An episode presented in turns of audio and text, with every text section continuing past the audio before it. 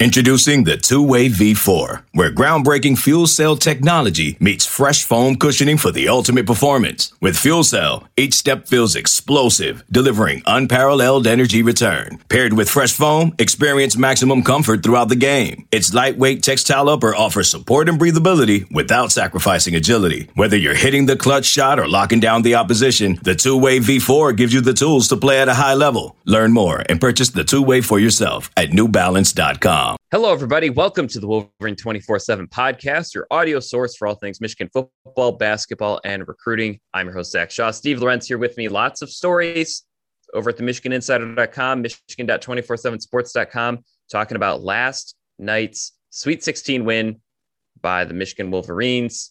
They move on to the Elite Eight for the fourth time in the last eight seasons. This will probably, because there's another game in a day, this will probably be one of the one of our quicker podcasts, but but lots of people are talking about this game. Lots of people are asking uh, Steve and myself questions. So figured we'd we'd uh, kind of get a jump on the reaction part, and and then look ahead to UCLA and maybe a slight peek at, at the potential Final Four matchups as well. But Steve, Michigan won uh, 76 to 58. It it's one of it, it looked a lot like a lot of their Big Ten wins where it was kind of tight ish, but Michigan always seemed to have the edge. And then the second half, they put their foot on the gas a little bit. They found some offensive footing. Probably could have won if they needed to win by 30. They probably could have won by 30. It was one of those kind of games. Lots of things impressed me, Steve. I mean, I, I thought the the coaching, the game prep, the use of the backdoor cuts on Florida State, the use of the baseline, uh, something that the LSU actually took away, but but Florida State did not. And then obviously the defense was, I mean, almost a flawless first half. I think they allowed 22 points on 32 possessions, something ridiculous like that. And and then in the second half, obviously there was some give, uh, but but continued to dominate on the defensive side of the ball. So Steve, I guess off the top, what what was one thing that that really I don't want to say surprised because Michigan's a one seed making it to the Elite Eight. That's that happens all the time. But but maybe in the way Michigan dominated Florida State, what was one thing that that surprised you in an impressive way? Were they like 10 for 12 at one point in the second half from the floor? I mean, it was like 11 for 13. It was this insane efficiency, uh, assists on almost every basket. What I thought was most impressive maybe or, or most encouraging i guess going forward for them. I think that we've we've been talking about how how would michigan adapt offensively without isaiah livers. And you could tell i think when seeing how they performed yesterday i, I think you're seeing that it's been a learning curve that they're starting to figure out. You know you talk about yes. brandon johns who not going to pat myself on the back here. I've kind of been calling this for a long time. I feel like he was fully capable of, of some sort of breakout. Uh, now, of course, part of it's by necessity with Livers being out, but he gives them a, almost a different dynamic than Livers does uh, at that at that spot. You know, more of another inside presence, uh, rebounds ferociously. You know, plays with a really high level of energy. So you know, his emergence, I'm not that surprised because, like I said, I've been saying it for a while. But I think that the change in personnel and and lineups and rotations and stuff, I think it was going to be, you know, we said it was going to be a little bit of a process, and it feels like that they've really kind of figured that out. I mean, Florida State's supposed to be one of the better defensive teams in the country, and and really, I mean, it it did. It was, uh, well, it was what we it was that clinic that we had talked about at the end of last episode was was mm-hmm. this Michigan team capable of doing like what Pat like what they did to A and M a couple years ago or what they did to Florida a few years ago? Uh, they did. It was a different style. They weren't you know you didn't have somebody like Stauskas going like eight for eight from three, or the team didn't hit like 16 three pointers like they did against A and M. But it was just a dominant, right, one-sided performance, uh, mostly from beginning to end. I mean, Florida State looked out of sorts from the get go. And really, to be honest, Michigan offensively in the first half missed a lot of open looks. Uh, it was definitely a game, even though I think they were up by 11 at halftime, definitely felt like they could have been up by 16, 17 points. And uh, even then, Florida State comes out, shoots the ball pretty well to begin the second half. Michigan actually increased their lead uh, after Florida State hit, I think, three or four threes uh, in the first half of the second half. So, yeah, just efficient, smart basketball, and it's clear it was it, it's clear that the coaching is a thing. This isn't just that mm-hmm. Michigan has better players on the floor. There, the the game plan was ex. It was not just a good game plan, but the players executed it really, really well. Yeah, I, I agree. Coaching was a a huge part of yesterday's game. I, I thought that was maybe as evident as, as it has been so far this postseason. I, I thought that, you know, everything that I had kind of going up into the game thought, okay, Florida State's going to try this. It seemed like Michigan had done their homework, especially on defense. Uh, on offense, certainly, I mean, part Florida State's a good defensive team, but I thought it was really telling how uh, assertive Michigan was in the post because that's that's somewhere that I mean, I don't think Michigan ended up being overly efficient in on rim, you know, and dunks and layups, but but that's something Florida State's really good at stopping. You saw early on, I think they had three blocks in the first like five or six minutes. So so there were some adjustments made, but the second half, I think the the first 14 shots Michigan made were at in the paint. And I, I and I, if I'm not mistaken, they made 12 of or they made 12 of their first 14 and they made 14 shots in the paint before they even attempted uh, outside of the paint. So I thought it was really telling. Clearly, they had a they had a plan. You know, they they said, okay, early on, you know, there were some some lapses or mistakes or whatever, but then once they knew how Florida State was defending ball screens, once they understood kind of the rotations of Florida State, clearly they found a hole, uh, kind of almost on the baseline on that on that left side, and so because you saw a lot of shots, a lot of passes were coming from that particular spot. So I mean, those are like little things. Probably makes probably a little bit better to have a visual for that kind of discussion. But yeah, I thought the coaching was really good. And then I agree with you on Johns. I he's he's been good all along. He had eight double digit scoring games last season. I mean, he dropped 20 on a NCAA tournament team. You know, it's not like he's I don't love the narrative that he was like figuring out how to play basketball. I mean, he was a top 100 recruit. You know, he's always he's he's 6'8, 225, 230. Um, he just had Isaiah Livers in front of him, and you're not taking Isaiah Livers off the court very much these days. And so uh, I don't think he necessarily like discovered how to how to be this, but I think he yesterday's game was the first time all season that I felt he was he was a real asset. He wasn't just you know getting points because someone's got to score points. They, they score a lot of points in basketball. I mean, he was he was making plays. He was making a difference. And then I think the quietly the biggest thing he did, and this is something I mentioned in my preview content that I thought Brandon Johns would be a slightly better matchup against this Florida State team than Isaiah Livers actually would have been is Johns' ability to draw fouls. He had RaiQuan Gray in foul trouble, and Gray only played three minutes on the court in the first half. And Gray, for those that don't know, is Florida State's leading scorer. And so, for, I mean, you know, think about Michigan. If Michigan's leading scorer only played three minutes in the first half, you'd be a little surprised if, if Michigan entered that halftime with a lead. And so I think that really hurt them. Um, you know, I think I think Michigan kind of showed that it would have won no matter how many minutes Gray played. But little things like that make a big difference. And then I thought his chemistry with Franz Wagner was was really, I mean, that's that's maybe where those five days between LSU or, or five days of practice, I should say, between the LSU game and the Florida State game, that's where that stuff can develop. Because I agree with you. I think I think against Ohio State, I, I think they were a little blindsided. I, I don't think they had I don't think they had been able to really piece together how they wanted to play with Johns because he isn't just Isaiah Livers 2.0. He's a totally different kind of player and and and it can work. You saw his dunks, his post play.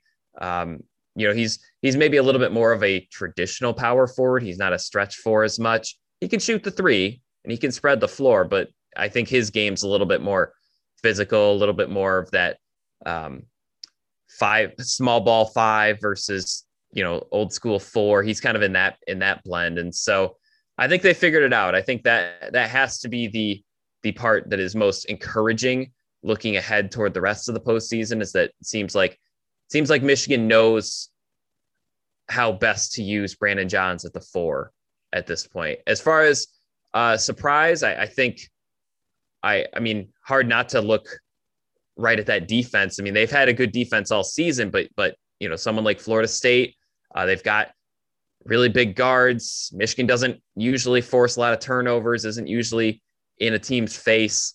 Um, they're more of a be in the right position and contest a lot of shots kind of defense.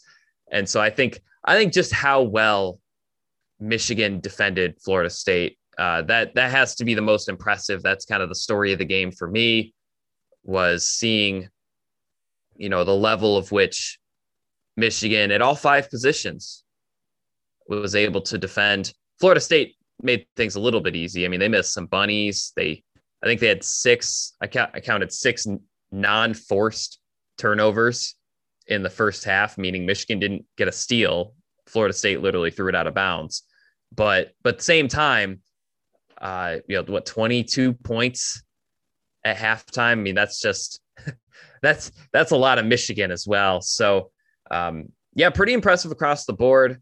Another one I would throw out there is Franz Wagner. I think I think showed against a, in a pretty good matchup against Scottie Barnes. I think Franz showed showed his ceiling a little bit. Maybe not. He, I don't think he hit his ceiling, but I think he showed like, hey, you know, when I when I'm on, I'm really on. I mean, he did he did everything for Michigan and it kind of looked like one of those types of players that is the best player on a Final Four team.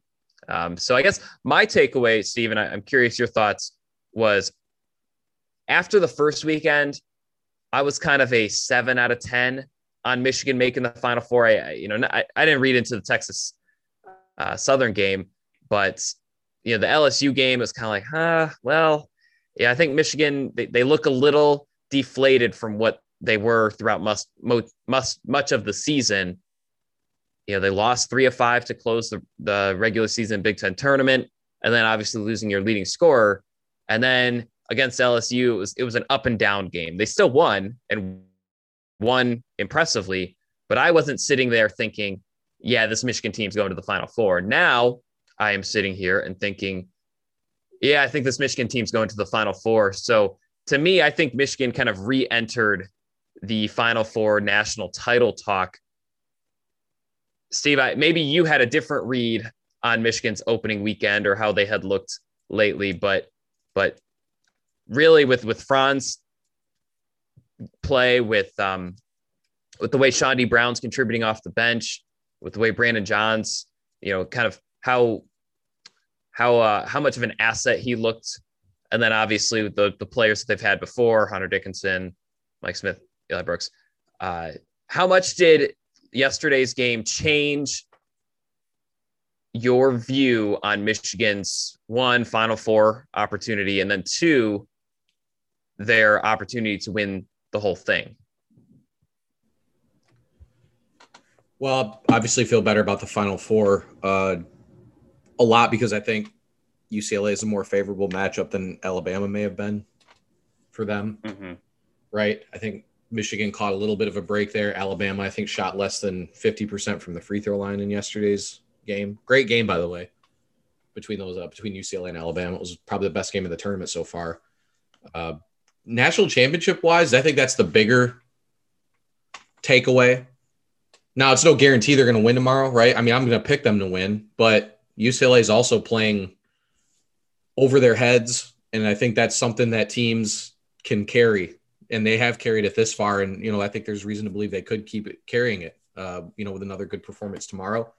But I think the bigger thing is, yeah, I mean, it clearly looks like Michigan is right there with Gonzaga and Baylor as far as at least how impressive they've looked in this tournament. Because a lot of people, you know, this was a, it's it's I don't know why, uh, but a lot of people were picking LSU to beat Michigan. A lot of people were picking Florida State to beat Michigan, and Michigan beat both of those teams at their game. Which goes Yeah. back to something that we've been talking about all year and how many different ways that Michigan has won basketball games this year. They've pretty much it's it's been fascinating. Uh, the amount of ways that they can attack on both ends of the floor, and now to do it with one without one of your best players and still kind of win in a fashion that, yeah, like beating teams at, at the way they like to play the game is it's impressive and it's something that that's something that can you can bring uh, any night. And I think their defense continues to be uh, outstanding. You know, I know LSU scored a lot of points, but to their credit, they hit a lot of difficult shots in that game, which is, I know that's something that they're kind of known for, but didn't think Michigan's performance defensively was uh, subpar in that game Yeah. right? Uh, but yesterday was a clinic on both ends, and there's no reason. You know, I feel like UCLA is similar. It's like I think Michigan is a bad matchup for UCLA, at least on paper, and so no reason to think. You know, I still think that that it's going to be the same thing for Michigan. Uh, but the one really encouraging thing about yesterday, also, they didn't have to rely on the perimeter. perimeter Yes. right? And so, like, because that's what we've been saying, and I know that goes for a lot of teams, but Livers was Michigan's best three point shooter in the regular season. I don't know if he ended that way statistically, percentage wise, but I, I think he's just their best three point shooter, right? Uh, I think our fear was they come out and if they lay an egg from the perimeter, that they could go out fast because they no longer have Isaiah Livers, and that puts more pressure on guys like Brooks and Brown and Smith to have to hit. You know, you look at how they did it yesterday. Well, they had like, like I said, they were like 11 for 13 at one point in the second half, and none of them were three pointers, Yeah. Yeah. right? And this is against a Florida State team that I believe led the nation in blocks. Uh, They were- no, they were close. They were- 10th. Okay, yeah. but they are close, and they're they're they're known. Their calling card is their length across the board. Yep. So to win that way, I think is super encouraging. To not have to rely on a hot shooting night to beat a really good defensive team and a defensive team, like we said, they on paper defensively may it may have looked like a mismatch for Michigan, uh, but it did not play out that way at all. And so going forward, like I said, I don't know if you could ask for much more than what they did yesterday. Not just in the fact they won and that they were elite defensively, but that yeah, they did not have. It, this was not a, uh, you know, a, a 10, 11 three pointers type game where they just shot the lights out. I mean, this was easy basket after easy basket against one of the better teams defensively that they're going to see the rest of the way. Yeah, yeah, I, I agree. I think the especially in the second half that that run that they went on was it like a 15 to 5 run or something.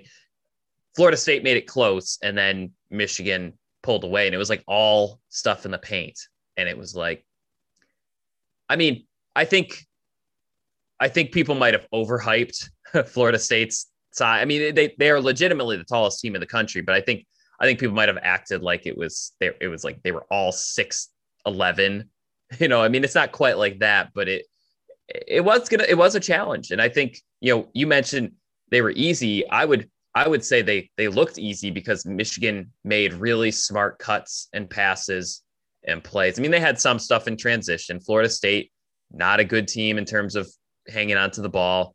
Um, you know obviously they were in foul trouble the whole game which is something michigan i think leaned into. I, I think that's not usually their style of offense, but but getting to the free throw line, I think they had what eight free throws in the first half and, and everything. So Michigan earned it, but yeah, I agree. I think it was a really impressive um, maybe adjustments or, or just really impressive offensive game plan against a, against a good defensive team. We're going to hit a quick break. On the other side, we'll talk about the UCLA matchup and and take a quick peek at who might be waiting in the Final Four. This is the Wolverine 24 7 podcast. Is your child struggling with a specific subject or need help with homework? Are they asking questions that you're not sure you can fully answer? IXL Learning is an online learning program for kids. It covers math, language arts, science, and social studies. IXL is designed. This program will improve your kids' grades. Studies done in almost every state in the country. The kids who had IXL are consistently doing better. Powered by advanced algorithms, IXL gives the right help to each kid no matter the age or personality. And it doesn't have to eat up all your time. One subscription gets you everything for all the kids in your home, pre K to 12th grade. So don't miss out. One in four students in the U.S. are learning with IXL. IXL is used in 95 of the top 100 school districts in the U.S. Make an impact on your child's learning. Get IXL now. And listeners can get an exclusive 20% off IXL membership when they sign up today at IXL.com/audio. Visit IXL.com/audio to get the most effective learning program out there at the best price. Okay, picture this. It's Friday afternoon when a thought hits you. I can spend another weekend doing the same old whatever, or I can hop into my all-new Hyundai Santa Fe and hit the road. With available H-Track all-wheel drive and three-row seating, my whole family can head deep into the wild. Conquer the weekend in the all-new Hyundai Santa Fe. Visit HyundaiUSA.com or call 562 for more details. Hyundai, there's joy in every journey. All right, and we're back. Thanks for waiting. So UCLA, you you kind of touched on it a little bit there, Steve. Uh, one of the bigger surprises in the NCAA tournament. They they ended their season with four straight losses and actually a five and seven record down the stretch. They started the year 12 and two, um, but but yeah, ended the season with four straight losses. They were in the play-in game against Michigan State.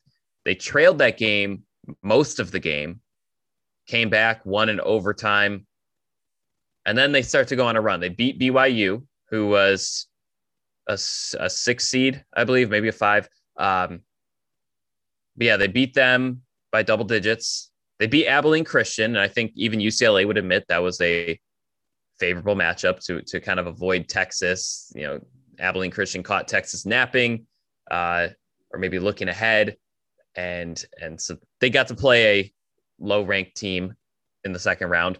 But then they beat Alabama, and and it was a game that that UCLA was winning by a lot, and then Alabama came back, but then UCLA ended up securing a double digit win in overtime. You don't you don't see that too often. Um, plenty of talent on UCLA's roster. I mean, they, they're they're a little shorthanded. Chris Smith, he was kind of their Isaiah Livers senior point forward.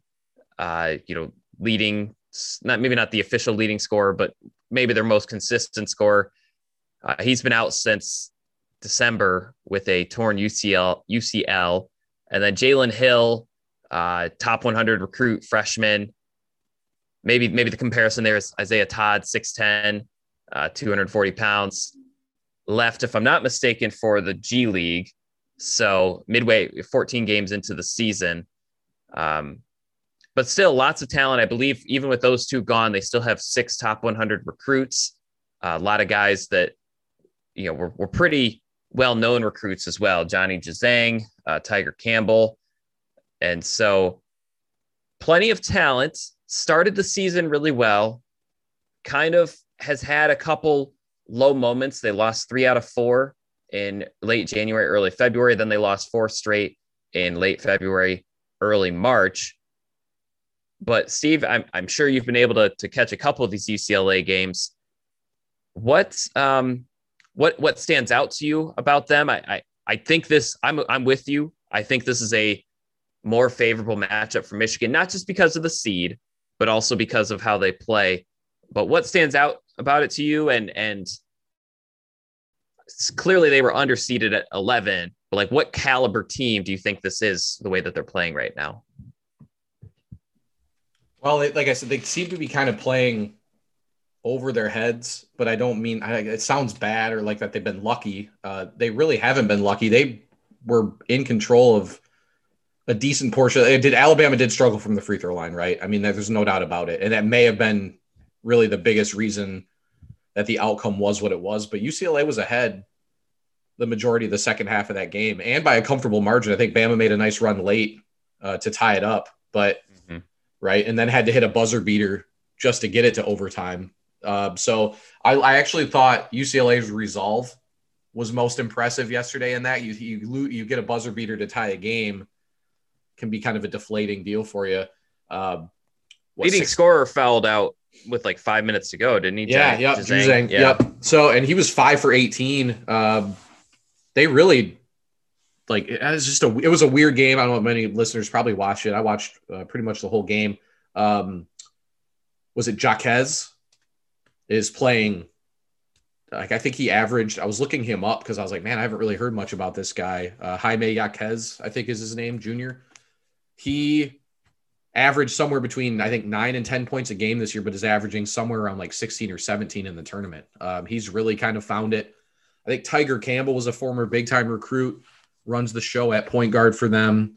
Good player, makes smart decisions, you know, kind of a good guy to lead. And then Riley was really good down low yesterday as well, late, had a few mm-hmm. blocks.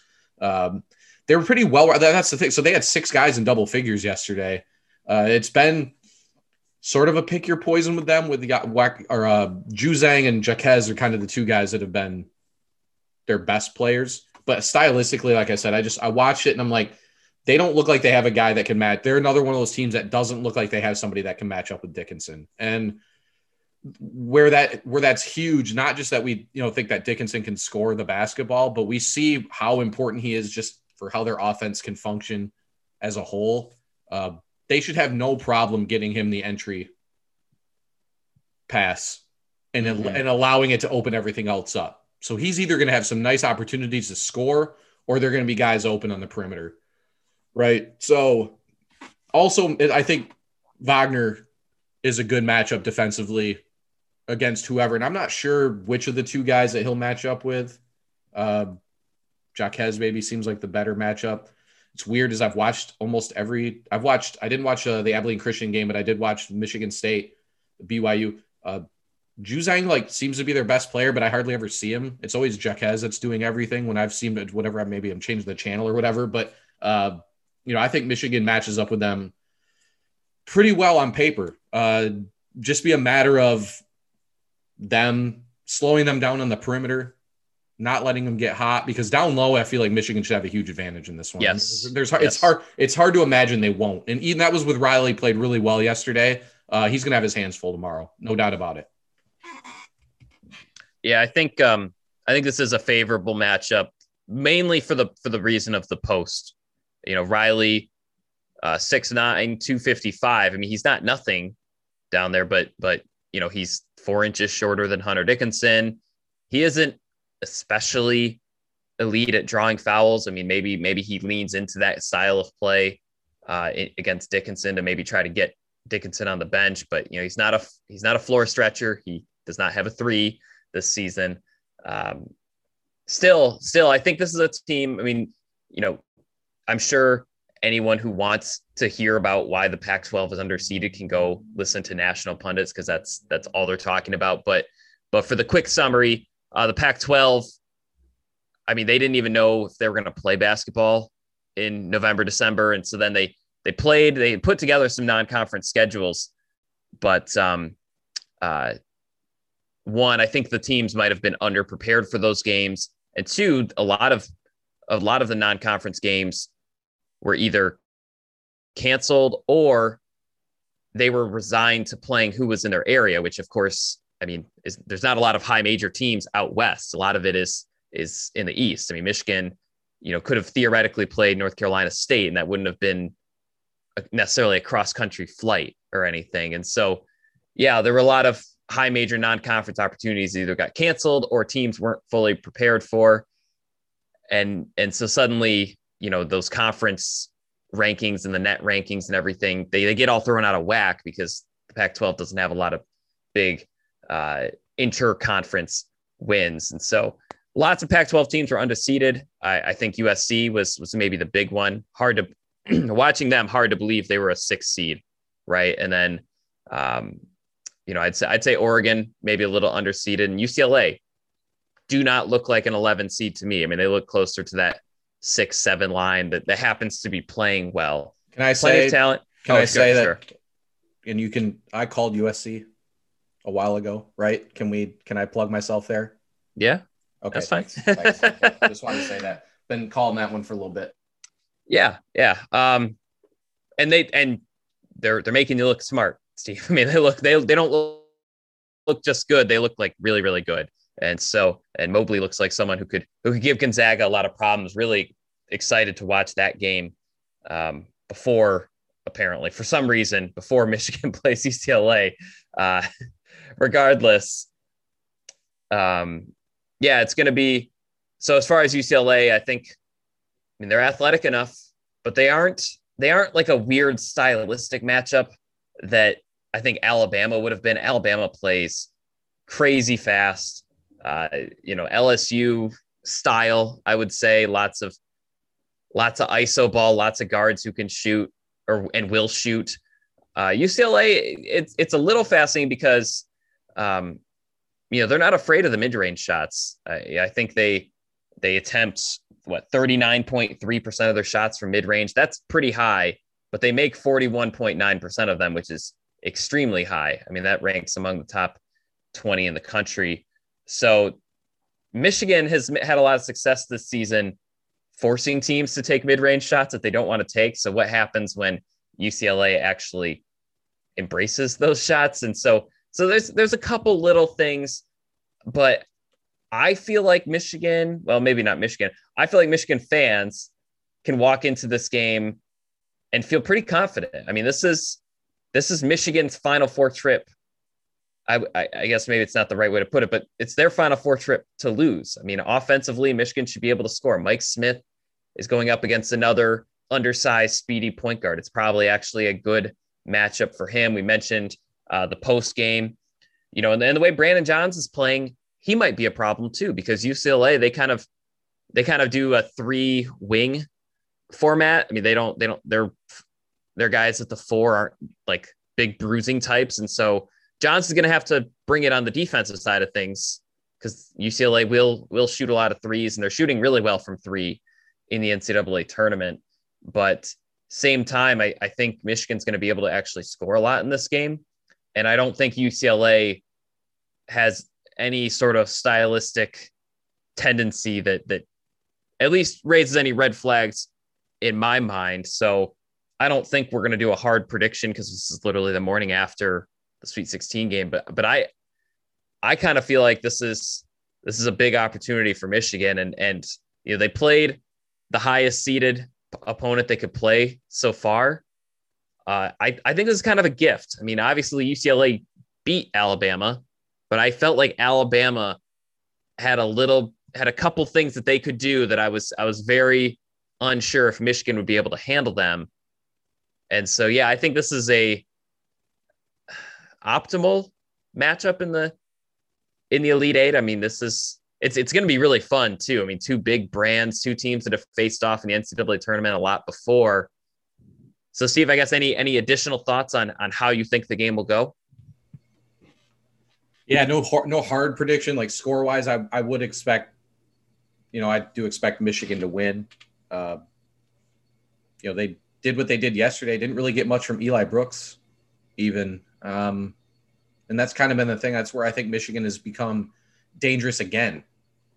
You know, because Johns stepped up offensively. Chaundee's been Chaundy, which we'll see if he keeps the hot streak going. You're right. I mean, that's kind of been the story with him all year. He can be either hot or cold.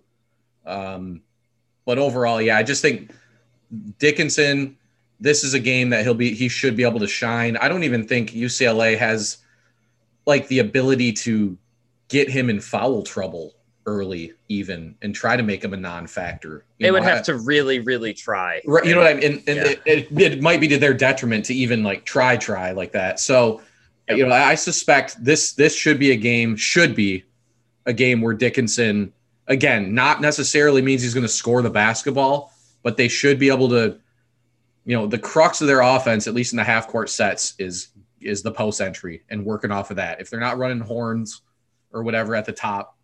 It's the post entry, opens everything up. Let Dickinson dictate what Michigan's going to do next. And he should be able to at least get to that point uh, consistently tomorrow night.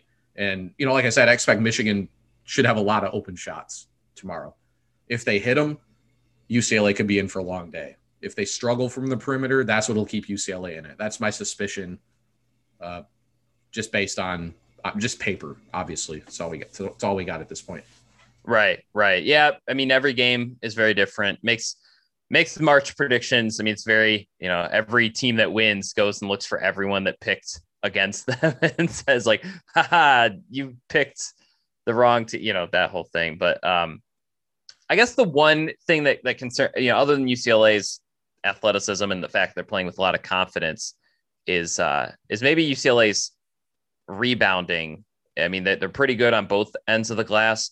Florida State, you know, everyone was really surprised at their defensive rebounding, you know, because of their height.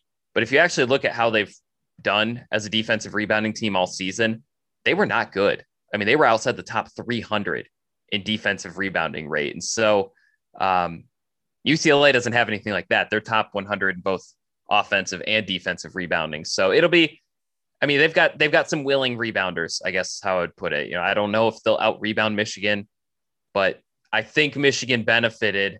Uh, I guess I could probably pull up the actual box score, but I think they benefited from the, you know, some maybe surprisingly good offensive rebounding stats.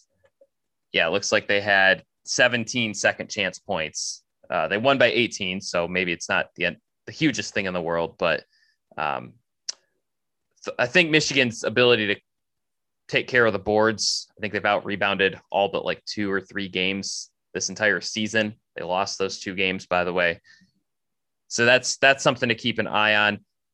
Steve, just just having a little fun here, looking ahead to the potential Final Four matchup, since we're both predicting Michigan to win. I Gonzaga is I, I ever since I saw them kind of beating up on on Virginia and West Virginia and obviously teams not just from Virginia but you know Iowa as well you know getting getting some high major wins early on the season I, they really looked like a like maybe the front runner for the national championship. Uh, to me they're they're in my bracket as the national champions. They've looked the part so far. I mean the way they took care of Creighton um, you know they're kind of like Michigan where they as a one seed, they haven't necessarily had to face like a true Final Four contender just yet. But Gonzaga versus USC, you were saying before the show, you've got a you've got a bit of a feeling that USC is going to end up winning. If you're looking from Michigan's perspective, which of those teams is more? Uh, should Michigan fans be more worried about facing in the Final Four? I would say Gonzaga even though the thing about Gonzaga though is, um, yeah, I'm going with SC on, in the upset just because I've just to make myself even more right. That's literally like the only reason. Because uh, Gonzaga is really good. Watched him yesterday. Um, you know, I had Creighton out in the first round, so I try. I was like trying not to like act like that wasn't impressive by the Zags, but no, I mean, like right. you said, like you said, like you said before the show, three first round picks on yes. that roster, right? I mean, they're they're they're strong. The one thing about them, they haven't been really punched in the mouth in a while, mm-hmm. and in a tournament setting, you know, uh, loser goes home. I'll be interested if it's SC or whoever they face in the Final Four. Um, if somebody can kind of test that will a little bit, you know how they'll react uh, because again, there's there's no denying their their conference schedules, and it's not their pro, it's not their fault, and they did a great job of of scheduling a strong non-conference schedule. They did, yeah. But but it's been a long time since they've played a game that was in doubt, at least late, right? So interested to see in any given game if they, if they get to that situation, which who knows? They they are they're talented enough that may not happen the rest of the tournament. uh, but if it does get to that point, be interested to see how they react. So I am picking SC in the upset. Again, I, I could very easily be wrong. I mean, they both the, both of those teams have looked excellent. I mean, you talk about a team that hasn't been challenged. Neither has SC. Uh, you know, those you could argue they've had the two most impressive runs so far. Yes, I think right? you could say that. Yeah, uh, Baylor probably up there as well. Uh, Baylor's looked really good too, but uh, you know, you could argue SC and Gonzaga best two teams so far in the tournament or have played the best basketball. So, you know, but I would rather, if you're Michigan, I think they match up better with SC. Um, Mobley and Dickinson would be a lot of fun after the national television high school game last year. Uh, to see them on the big stage would be really cool. I've said before, I think Mobley would look great in a Pistons uniform next year. I do though. I think he, you know, I don't watch the NBA as much, but it feels like he's a guy the Pistons could could use. And um, but then you have Johns, I think, would match up with Isaiah Mobley pretty well too. You know, and the Mobleys have pretty much been the guys running the show for them. So I think it would be an interesting matchup, but better than Gonzaga, who is consistent from the outside. Um, maybe even more than consistent from the outside, and can just beat you in a variety of ways. I think they give Michigan more matchup problems defensively than USC does. Yeah, I think Gonzaga would be the team that Michigan would really miss Isaiah Livers for. I don't know if it would still be close. I mean, Gonzaga, to their credit, I mean, I I mentioned their other non-conference wins. They also beat Kansas by double digits in the season opener. So I mean, you know, they, they beat, beat, they beat Iowa pretty bad too, didn't they? Yeah, they beat Iowa, Kansas, and Virginia uh, by an average of more than 14 points. So, I mean, you're talking about pretty good teams from the you know three best conferences well, before we knew what the Pac-12 was, but three best conferences in the country, uh, and just kind of kind of beating them with ease. So yeah, I'm really I'm really looking forward to the matchup. But I, I think Gonzaga has you know the, the fact that they have three guys who, if they were on any other team in the country, would be like their best player and a potential All American. I mean, I think I think the chips fell in their favor this year. They've they've never won a title.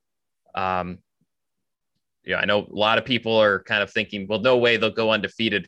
They're pretty darn close now. and so, you know, maybe maybe the pressure mounts a little bit. Maybe that gives Michigan or UCLA, I suppose, a little bit of an edge.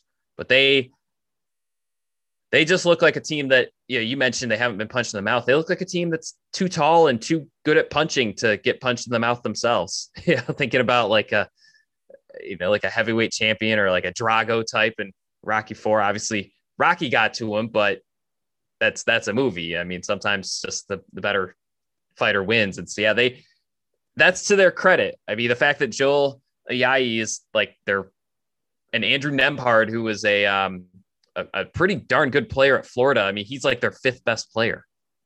Yeah, this is a this is a really good team. Some recruiting, some development, some transfers. I guess similar to Michigan, but I think I think Gonzaga had a little bit more momentum going into this season, and so preseason number one, still number one, still haven't lost. Have they played a game that wasn't at least double digits? I'm sure they have, but uh, you know, just really seems like they're able to to thump everybody. So to me, I think they're the I, I could see a scenario where UCLA upsets them if if everything falls in one direction or another. But I, I think they're the tougher matchup for Michigan. Yeah, so so I guess closing thoughts on Michigan's run so far. Kind of sounds weird because we'll probably be doing a podcast in two days about you know whether they win or lose.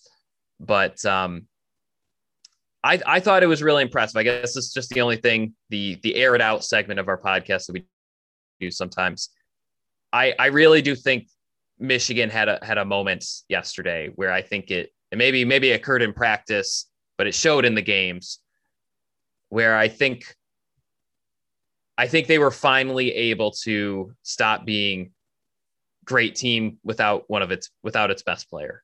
I think they were able to just become great team again, and that's not a slighted Isaiah Livers, but but I think the way Franz played and and the way he closed that LSU game, by the way, nine points in the final five minutes um, you know, the way the way he was able to play yesterday, I think the way Hunter Dickinson was able to play, I think the way Mike Smith, I mean, he knew he was that wasn't going to be a great game for him. And I think Eli Brooks felt the same. I mean, those are just that's just tough matchups. you know, Mike Smith versus MJ Walker. Um, you know, Mike Smith knew he wasn't going to be going off for 20 points in that game. And so I think I think the way that they all clicked and the way that they all played, it it it reminded me of the January Michigan team. You know, the the team that just came into every game looking insanely prepared, executing at a uh, frighteningly efficient level, and and just understanding and and taking turns having their moments in the game. You know, different players had little stretches where they scored you know five or six straight points or, or, or you made a couple baskets in a row. And so i think to me my lasting thought from that game is i think michigan michigan recaptured the title contending capabilities that it showed in january. Because even even when they were getting some really impressive wins in february uh, they didn't look as infallible. I mean that that michigan team in january just looked like the way they defended uh, the way they looked prepared against everybody really, really stood out to me. And so um, we'll see. NCAA tournament has a funny way of making great teams look really bad. on the most important in the most important moments. But yeah, I think I think to me, I think they're right up there with Gonzaga and Baylor as as far as national title contenders. Any final thoughts from you, Steve? Coaching is hitting its stride. Uh, the right players whose confidence needs to be high right now, they're high. Mm-hmm. Johns, Chaundee, at least on the offensive end, he's always confident on the defensive end. But, um, you know, with Chaundee, as I mentioned after the LSU game, he did it a couple times again yesterday. He's finding more confidence in getting into the lane. I think it's just, I think it's opening up everything else for him too. Uh, he he looks like a guy now could get 15 if they needed him to get 15, right? And that that's something that earlier in the season that would be he'd have to hit th- four threes maybe to get to 15, which he did. Right, he did a few times, right? But I think now he's like all of a sudden, and this may be because of Livers, you know, and and him understanding he needed to Fair. step up, Yeah, but he does just look more confident driving the lane and getting to the basket. I mean, he even gave Austin Davis like I was like his first assist of the year, pretty much. I don't know if he's had an assist all year, Yeah, but it was a great play, a great pass, great play. And let's give credit to Davis too, real quick. By the way, like he's played efficiently, especially on the offensive end. He look, he's looked good. Um, he's given them what they need, which is a, a breather for Dickinson, but also uh, still enough of a post threat to get him a few baskets. So, you know, credit to him as well for embrace kind of going back to the whole thing we talked about all year, embracing the role and excelling in that role. And I think Austin Davis is another guy that, yeah, you don't, I don't think you want Davis playing 20 minutes a game, Mhm. but, but the 10, if he can give you 10, 12 quality minutes, which I think he did yesterday, and tomorrow could be another game, I think he's capable of doing that again. You know, that's huge. Keeps Dickinson out of foul trouble and it keeps him fresh too. And I, and I know there's only two game sets and they shouldn't tired, uh, fatigue shouldn't be a factor necessarily, but uh, more rest doesn't hurt. Right. So, so that's yeah, that's my thing. I mean, it it should be, you know, Michigan's. It's Michigan to me. It's Michigan's game to lose tomorrow. Um, I think they're the better team. I think UCLA has made a nice run, it, and also it is nice to see UCLA back in some kind of big spot in college basketball. I think they're one of those programs. I think college basketball is better when UCLA is is one of the programs that's kind of making a run or, or doing something. You know, I think a Michigan UCLA matchup is cool. It's got a classic feel to it, so it'll it'll be mm. fun in that regard tomorrow also. But I do think it's Michigan's game to lose. I mean, I think they things are rolling in the right direction again. I think they've kind of caught their footing now without Livers. I think they've kind of figured things out and they, they know what direction they need to go. All right. On that note, that will do it for us for now. Obviously, they play in two days, so or a day. So we'll have a reaction podcast to that one as well. And if they win, well, they'll keep hearing from us. So anyway, uh, for Steve Lorenz, I'm Zach Shaw. This has been the Wolverine 24-7 podcast. If you liked this podcast or any of our podcasts, we have more basketball ones, uh, a football one, recruiting one. Uh, be sure to throw us a follow, rating, share it with your friends, help it grow. Uh, really enjoy doing it. Really love hearing the positive feedback about it. But hope you had fun. Hope you learned something. We'll see you next time.